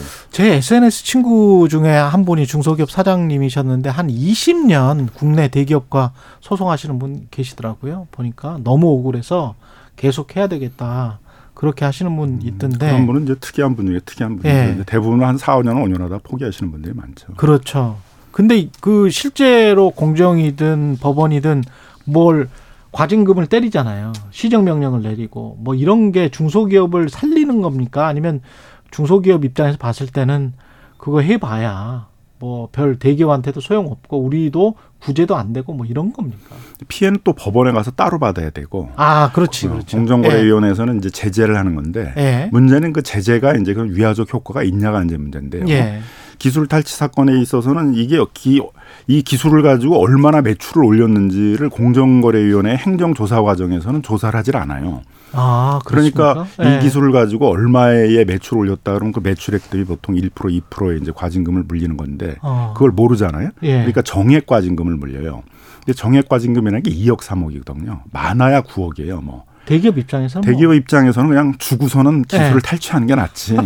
아무런 제재 효과 없다는 거죠. 그러네. 그리고 또 법원에 가서 이제 소송을 해서 피해 구제를 받으려면 공정거래위원회에서 조사한 자료를 법원에 보내줘야 돼요. 음. 본인 침해한 대기업 쪽에 그 침해한 사실들이 다 있지. 중소기업들을 피해를 입은 쪽은 침해한 사실에 대한 증거가 없잖아요. 예. 그럼 공정위가 조사한 자료를 가지고 해야 되는데 법원에서 공정위한테 이제 그 조사 자료를 보내달라면 또 안 보내요. 공정위는. 예. 왜냐하면 그런 자료를 법원에 계속 보내게 되면 대기업들이 자신들의 조사를 하는데 협조를 안 한다 이거예요. 아, 굉장히 행정 편의적인 사고죠. 예. 이제 그러다 보니까 이제 피해를 입은 중소기업들은 원망이 많은 거죠. 음. 이걸 했는데 제재도 제대로 안 되고 또 피해 구제를 받으려고 소송을 내면 공정위가 협조도 안 해주고 중소기업 입장에서 속 터지는 사례들 같은 것도 많이 있을 것 같은데 어떤 것들이 있나요? 뭐 크게 이제 뭐 기술 탈취와 기술 편취 뭐 이렇게 얘기를 합니다. 기술 탈취, 기술 탈출하는 건 이제 알면서 뺏기는 거죠. 보통 이제 알면서 하도급 거래죠. 예. 뭐 예를 들면은 2021년에 이제 제재를 과징금 처벌을 받은 대우조선 해양 사건 같은 경우에는 네. 계속 납품하는 업체한테 그 제작 도면을 갖고 와라. 아 제작 도면 갖고 와라. 왜냐하면 이제 납품을 지속하려면 제작 도면을 갖고 와야만 이제 납품 계속할 수 있다. 맞네. 이러면 이제 어쩔 예. 수 없으니까 주잖아요. 예. 그럼 그거를 이제 거래처를 다변화한다 그러면서 다른 중소기업에 다른- 넘겨서 예. 거기서 생산하게 하고 이제 예. 싸게 납품을 받는 거죠. 아, 그러면 이 얘들이 이렇게 이제 설계도면 해, 해놨으니까 이거 베이스로 해가지고 그렇죠. 대충 해라. 네. 뭐 조선 3사는 이제 대부분 그런 사건이 한 번씩 다 걸렸던 이제 경험이 있었던 것 같아요. 아. 이제 그런 게 이제 탈취라고 하죠. 탈취? 하도 네. 하도급 거래에서 많고. 예. 그 다음에는 이제 편취라고 그러는 거는 최근에 이제 문제가 됐던 게 뭐 알고케어하고 롯데 헬스케어 사건인데 예. 그 롯데 헬스케어에서 서 이제 자기들이 그 영양제를 개인의 건강에 맞춰 가지고 이렇게 맞춤형으로 영양제를 그 공급하는 어. 그런 이제 기술을 스타트업 기- 기업이 만들었는데 아, 나는 비타민 D가 부족해. 그러면 비타민 D를 하고. 그렇죠. 이제 자기의 식으로. 건강 검진을 맞은 걸 하게 되면 예. 거기에 맞는 이제 영양제를 이렇게 예. 하루에 얼마씩 이렇게 먹도록 하는데 예. 그런 걸 만든 건데 그꽤 이제 상품성이 있다 생각했던 모양이에요. 예. 그래서 와가지고 이제 기술 설명을 해라, 뭐 자료를 갖고 와라 이제 이렇게 음. 한 다음에 같이 협력 사업이 안 됐어요. 그랬더니 네. 이제 자신들이 그 사업을 진출을 해가지고 이제 이런 건 이제 편치죠, 몰래 몰래, 그냥 거니까. 가져가 버린 거네요. 그래서 나중에는 이제 이게 어느 정도는 드러나서 결국 이제 서로 합의하고 예. 그 롯데에서는 이제 그 사업에는 진출하지 않고 사업에 철수하기로 이제 이렇게 음. 한 상태고요. 서로 간에 그거는 협의가 잘 그렇죠. 된 거네요. 그다음에 예. 이제 그 공공 발주에서도 이런 많이 문제가 많이 공공 생겨요. 발주. 뭐, 뭐 발전이라든가 국방이라든가 이런 데들은 이제 많은 기술이 집약돼야 되니까. 예. 그럼 대기업들이 다 완전 완결된 기술을 못 갖고 있잖아요. 중소기업과 협력해서 가야 되는데. 예. 그럼 와가지고 이제 어. 이 공공 발주 우리가 받아야 되는데 그 기술 협력하자. 그런 다음에 기술 설명을 해라. 기술 자료를 다 이렇게 보내달라. 그런 예. 다음에 이제 우리가 이 수주를 따면 같이 이제 하는 거다. 그런 다음에 그걸 막상 따내고서는 이제 그 업체한테는 이제 가격 경쟁을 해야 된다. 그리고 자기들하고 이제 어. 특수 관계에 있는 업체한테 또 그걸 다 넘겨가지고 거기가 이제 식이구나. 하도록 하는 그런 방식을 이제 취한 거죠. 그냥 기술 탈취나 기술 편취를 당하는 중소기업은 그러면 어디를 찾아가야 됩니까? 무조건 소송을 하기 전에 뭔가 구제받을 수 있는 길이 있어요? 이제 무조건 소송을 하면 이제 안 되는 게 예. 소송을 하면 법원은 어 이제 민사소송의 원칙에 의해서 그 침해 당했다는 입증자를 내봐라. 아. 그렇죠. 그런데 입증자를 하나도 없잖아요. 예. 왜냐하면 침해는 저쪽이 했으니까 음. 침해했다는 자료는 다 대기업들이 갖고 있단 말이에요. 음. 그러면은 이제 소송 제도에서 미국 같은 경우는 소위 이제 디스커버리 제도, 증거 예. 개시 제도라는 게 있어가지고 소송을 시작하기 전에 예. 그 증거를 내놓으라라는 이제 그런 요구를 하게 되면 이제 그 증거가 있냐, 증거를 왜 안 내놓느냐 그 절차를 밟거든요. 아. 그 증거를 안 내놓게 되게 되면 이제 형사 처벌도 받고 아. 그 증거가 있다는 걸 알면서도 변호사가 그걸 내놓는데 협력하지 않으면 그 변호사가 또 징계를 받을 수도 있고. 그렇군요. 그다음에 있는데도 안 내놓으면 이제 아예 그 대기업에 불 불합리하지만 이제 불리한 판결을 내리는 그런 그러니까 있어서 본소송하기 전에 디스커버리 그렇죠. 제도 같은 게 있네. 그렇죠. 예. 그래서 이제 증거 자료가 대부분 다 나오게 돼요. 예. 그러면 증거 자료가 나오면 대부분 이제 거기서 대기업이 이제 협의를 하게 예. 합의를 해가지고 이제 예. 끝내죠. 왜냐하면 본안 소송에 나가면 그건 다 배심 소송이기 때문에. 그러니까 천문학적으로 물려는 그다음에 이제. 징벌적 손해배상이 그렇죠. 기다리고 있잖아요. 근데 예. 다 뻔한 그 기술 탈취하고 그랬는데도 무용하게 소송을 질질 끌면서 우리나라처럼 뭐 4년 5년 끌고 가게 되면 이제 뭐 100배 손해배상 이렇게 이제 판결을 한단 말이에요. 100배 손해배상. 그럼 잘못하면 이제 문을 닫을 수도 있잖아요. 그러니까 그 대기업들은 보통 증거 개시도가 끝날 때쯤은 대부분 다 합의를 한다는 거죠. 아. 그래서 오히려 일찍 끝나는 거예요, 분쟁이. 경우는. 그렇군요. 근데 우리는 이제 그런 게 없으니까 예. 결국은 행정기관이 조사를 하게 한 다음에 그 행정기관이 조사를 한 자료를 가지고 소송을 할 수밖에 없는데 예. 그래서 이제 공정거래위원회에 신고를 하거나 예. 특허청에 신고 를 하거나 이제 중소벤처부에 신고를 하게 되는데 예. 문제는 이제 공정거래위원회 중소벤처부에 있는 조사관들은 대형 로펌에서 와가지고 아 이 기술과 이 기술은 다른 거예요. 어차피 법원에 가가지고 전문적인 감정하지 않으면 모르는 거예요. 이런 얘기를 하게 이제 다 두 손을 들게 되거든요. 아. 기술 전문가가 아니니까. 그렇겠습니다. 그래서 이제 문재인 정부 초에는 범정부 TF를 만들어서 음. 그런 사건이 있으면 다 이렇게 특허청에 자문을 해서 예. 특허청의 자문위원회가 이제 이 기술은 그 중소기업이 개발한 기, 그 기술에서 나온 거다. 음. 기술 전문가들은 알 수가 있잖아요. 그렇죠. 그래서 그런 자문들을 해주면 이제 그걸 갖고 조사를 했어요. 예. 그래서 이게 상당히 많은 행정력이 좀 동원이 돼야만 그 실효적인 조사가 가능한 이제 그런 그러네요. 시스템이거든요. 예. 근데 요즘은 이제 잘 그런 게 작동이 안 되고 있는 것 같아요. 어. 그리고 이제 또 자신이 없는 조사관들은 이제 중소기업가들한테 뭐 이런 거 해봐야 4년 5년 가기도 하고 예. 뭐 현실이 하는데 그렇습니다. 이제 빨리 포기하시는 게 낫- 낫지 않아요? 뭐 이렇게 이제 하면 또 아니, 못을 속- 박는 거죠. 속 터지지. 인생을 들여서 어떤 기술을 만들었는데 그 전부잖아요. 그 중소기업 그렇죠. 입장에서는 그 기술이 전부고 자기의 인생인데 그걸 뭐 어차피 안 되는 거니까 쉽게 포기하라 또 이런 얘기들을 하게 되면 이제 중소기업가들 입장에서 이제 한이 맺히게 되는 거죠. 그러면 그렇게 해서 어렵게 어렵게 뭔가를 그래도 어 그 정부 기관 비슷한 곳에서 이렇게 확정을 받아줬어요. 근데 법 소송으로 가면 쉽게 이길 수 있습니까? 아니면은 이게 자금의 문제 때문에 유전 무죄 무전 유죄라고 하지 않습니까? 그러니까 이제 이 소송을 이제 시작을 하면 예. 법원은 그냥 일반 민사 소송이다 이것도 뭐 이런 원칙에서 해야 된다 그러면서 일단은 피해를 입은 중소기업 보고 피해 받은 사실을 다 증거 자료를 내놔라. 또 그거에 대해서 손해 입증을 하라. 근데 손해는 이제 저쪽이 얻은 이익을 손해로 추정하도록 돼 있거든요. 중소기업이 다 입증해야 돼요. 그것까지 전부 다. 그렇죠. 근데 그거 어렵잖아요. 그리고 불가능하잖아요. 그죠? 음. 그래서 이제 그 대기업들이 갖고 있는 그 침해를 했다라는 증거 자료나 아니면 손해에 관한 증거 자료들을 이제 제출하도록 하는 제도가 이제 특허법에 있는데 예. 그렇게 하면은 전부 대기업들은 이제 다 영업 비밀이다, 뭐 그렇겠죠. 내놓는다 이렇게 이제 얘기를 해요. 그렇겠죠. 그러면 이제 인카메라 제도라고 그래 가지고 다른 네. 나라에서는 다 그럼 내놔라 일단 법원에. 그럼 아. 법원이 일단 보고 그 중에 이제 영업 비밀이라 해도 이 재판에 꼭 필요한 게 있을 수 있잖아요. 그런 그렇죠. 거에 대해서는 뭐 열람을 하게 하거나 중소기업 음. 측 변호사가 음. 아니면 이제 그걸 보- 일부 제한적으로 복사를 하게 하거나 이걸 해야 되는데 예. 문제는 하나하나 전부 영업 비밀이라고 주장하고 나온다는 거죠. 대기업들이 예. 그러면 어떨 때는 한 200개 되는 증거 서류에 대해서 하나씩 하나씩 다 심사를 해야 되니까 법원 입장에서는 200개의 재판을 해야 되는 상황이 되는 거거든요. 그러니까 이게 너무 이제 이 소송 제도가 우리가 후진적이다 이거죠. 이런 음. 기술 침해 같은 현대형 소송에 있어서. 예. 그래서 우리나라의 대기업들도 우리나라에서 안 해요. 그 LG 솔루션이 이제 예. 그 SK 이노베이션을 상대로 해가지고 배터리 기술 이제 아, 그 도용했다고 했죠. 했다고 할 때 우리나라에서 안 하잖아요. 둘 다 한국 기업인데 미국 가서 하잖아요. 그죠? 한국에서 해봐야 소용없다. 아. 그런 거를 이제 다 알고 있거든요. 그래서 예. 미국에 가서 하니까 해결이 됐잖아요. 그래서 우리나라 중소기업들도 좀 자금 여력이나 이런 데가 있는 데들은 이제 다 미국 가서 하려고 그러죠. 삼사공사님이 힘 빠진다고 그렇게 이야기를 하는데 너무 힘 빠진다. 이뭐 제도적으로 보완할 수 있는 방법이 있습니까? 그래서 이제 문재인 정부 예. 초에서는 그런 범정부 TF를 구성해서 뭐 특허청, 중기부, 그 공정 이런 데가 협력 체계로 이제 음. 이걸 조사하도록 했고 예. 그래서 공정위가 그 전에는 한 건도 이걸 조사한 적이 없었었는데 예. 기술 유용 팀이라는 이제 그런 전문 부서를 만들고 거기서 이제 한 120건 정도를 조사를 하고 뭐 20건 정도 과징금 처분도 하고 그런 이제 행정력들을 좀 발전시켜 오고 있거든요. 예. 또 법원에서도 이제 이런 걸 좀 발전시키기 위해서 음. 증거 개시 제도는 너무 미국식 제도에서 좀 어렵다. 논의만 길어지고는 개혁이 안 되니까 예.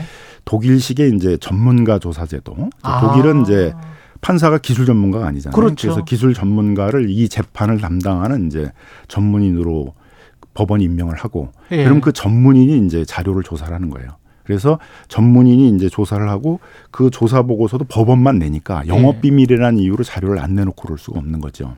그래서 그런 협력 방식을 통해 가지고 이제 실체 진실을 밝혀내는 그런 제도도 있는데 그 법안들은 이미 다 나와 있어요. 아 법안이 나와 예, 있습니까? 그러니까 예. 그것도 이제 판사 출신의 이제 국회의원이 발의를 음. 했는데 뭐 우리나라 재판제도 현실에서 이제 미국식을 받아들이는 게 쉽지 않으니까 음. 그 우리에 익숙한 대륙법계 국가인 이제 독일식의 그런 제도를 받아들이자 해서 법안이 나와 그렇군요. 있어서 예. 그런 것들을 이번 정기국회에 이제 꼭 처리를 해줘야 되는 거죠 국회가. 그래서 어떻게 대기업들도 우리 법원을 못 믿겠다 그러면 이제 뭔가 그래서 해결을 하려고 해야 되잖아요. 미국 법원에 가서 해. 예. 그러니까 해결을 하려고 노력을 해야 되는데 예. 법원도 해결을 안 하고 국회도 해결을 안 하고 그러니까 이제 이렇게 이제 아 힘 빠진다 진짜 우리나라는 안 되는 나라인가 봐 이제 이런 분위기가 만들어지는 중소기업들은 거거든요. 좌절하고 좌절하게 되는 거죠. 그리고 정부나 대통령은 노력하라 뭐 이러면 된다 뭐 이렇게 이야기를 하면 노력을 해봐야 다 뺏긴다 다 이렇게 안 되는 거죠. 그래서 이제 법원도 좀 법원 행정적 차원에서 이런 재판 제도를 좀 개선하려고 노력을 해줘야 되고 국회도 이런 법안들을 빨리 이번 정국에 처리해줘야 되는 겁니다. 예 디테일을 잘 봐야 되겠습니다. 여기까지 말씀 듣겠습니다. 최장 최강 로스쿨 김남근 변호사였습니다. 고맙습니다. 예, 감사합니다.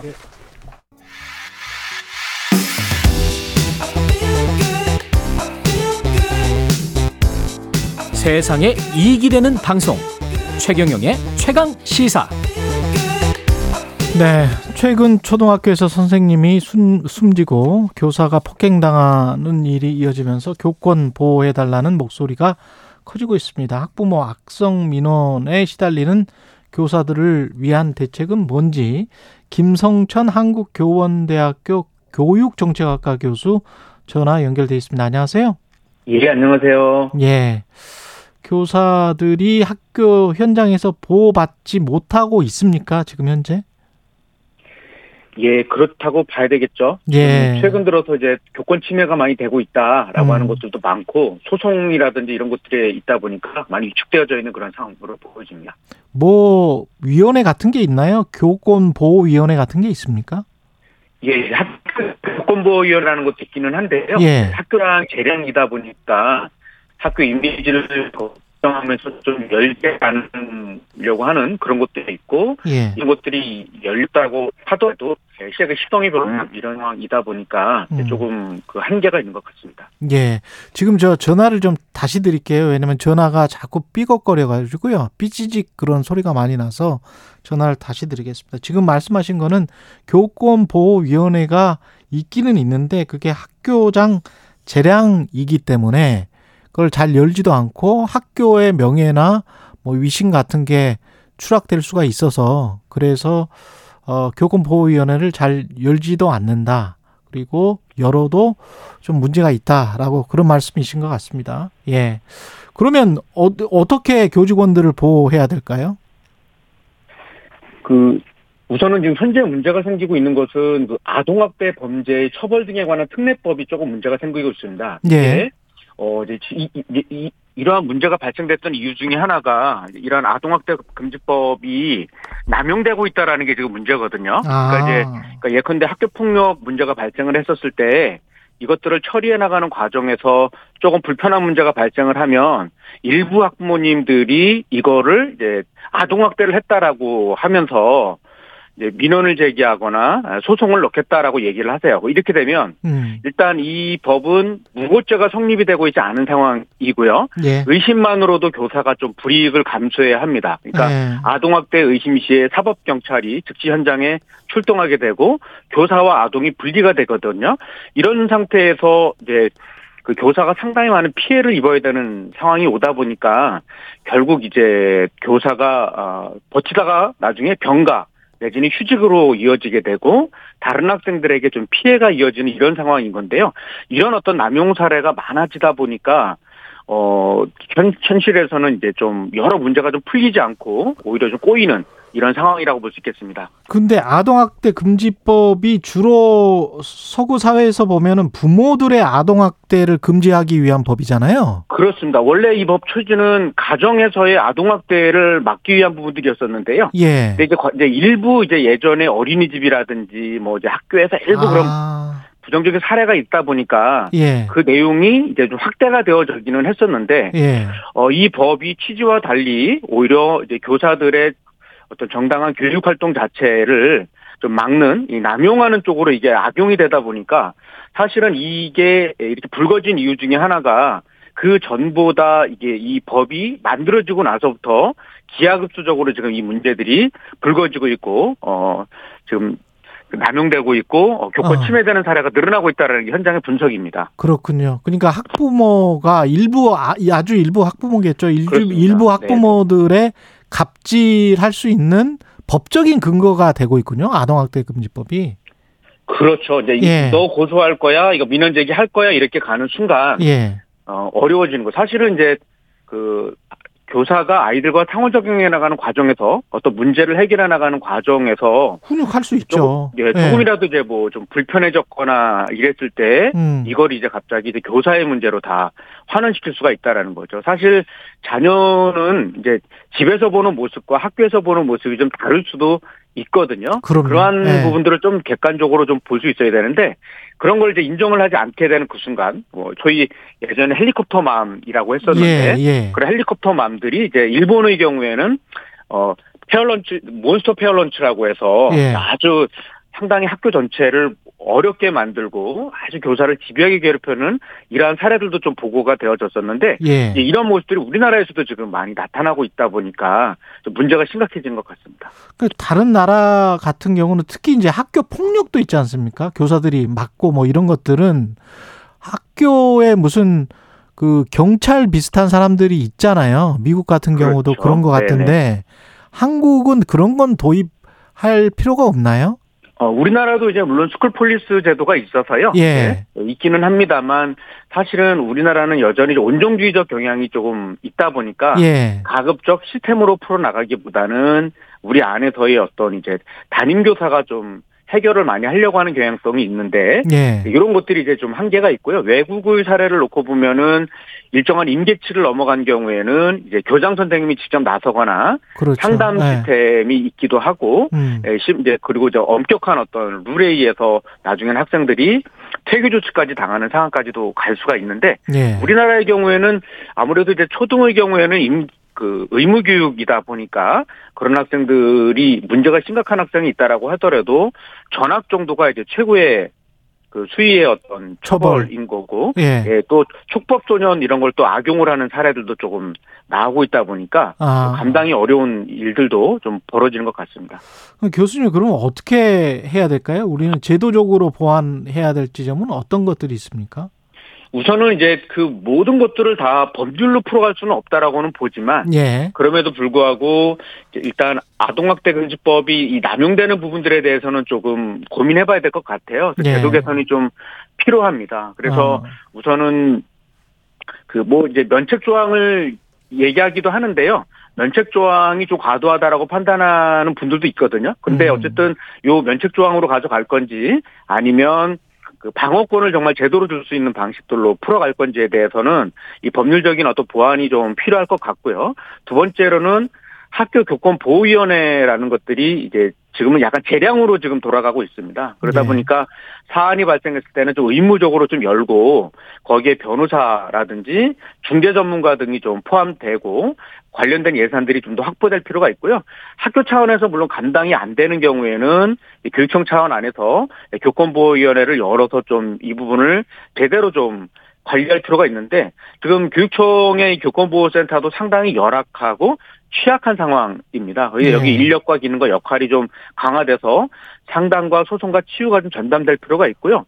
저는 무엇보다도 그 이제 깨어 있는 학부모님들이 음. 어, 대다수의 합리적인 학부모님들이 그러한 문제를 일으키는 학부모를 견제하고 에, 통제할 수 있는 어떤 그러한 공동체적인 문화를 좀 만들 필요가 있다고 봅니다. 이제 왜냐하면 네. 모든 것들을 다 법적으로 해결할 수는 없거든요. 예. 저희 공동체적인 어떤 시스템에 의해서 그런 문제를 일으키는 학부모들에 대해서는 좀 학부모의 차원 안에서 얘기가 돼야 되는 거죠. 그러니까 어 열이 받은 학부모가 그냥 막바로 다 담임 교사에게 문제 제기를 하는 것이 아니라 예. 학부모회를 통해서 소통이 되고 학교는 공적 기구를 통해서 좀 소통이 되면서 어 이거를 좀잘 교통 정리를 좀 해주는 어- 어떤 학교 내부에서의 의사소통 시스템이라든지 완충 장치가 좀 중요할 것 같아요. 아. 그렇게 보면 오히려 학부모회라든지 이제 이런 어떤 시스템들이 좀 중요해지는데 최근에 학부모의 역할이나 위상이 상당히 약화되어져 있는 면들이 조금 있거든요. 그래서 저는 오히려 건강한 학부모님들이 그냥 일부의 학부모님들을 좀 견제해 줄 수 있는 시스템까지도 이 공적 시스템을 어떻게 가져갈 거냐도 함께 고민해 봐야 된다고 봅니다. 그것도 법 만능주의로 해결할 수는 없거든요. 예. 그러네요. 왜냐하면 학교의 사안이라는 게 뭐 임계점을 달한 사항들은 물론 이제 법률적인 문제로 가야 되겠지만 음. 상당수의 부분들은 이 교육을 바라보는 관점이나 아이를 바라보는 관점에서의 차이일 수도 있거든요. 음. 이런 지점들을 조금 더 객관적으로 학부모님들이 좀 인지할 수 있는 그러한 어떤 의사소통 시스템이 좀 함께 논의돼야 될 것 같습니다.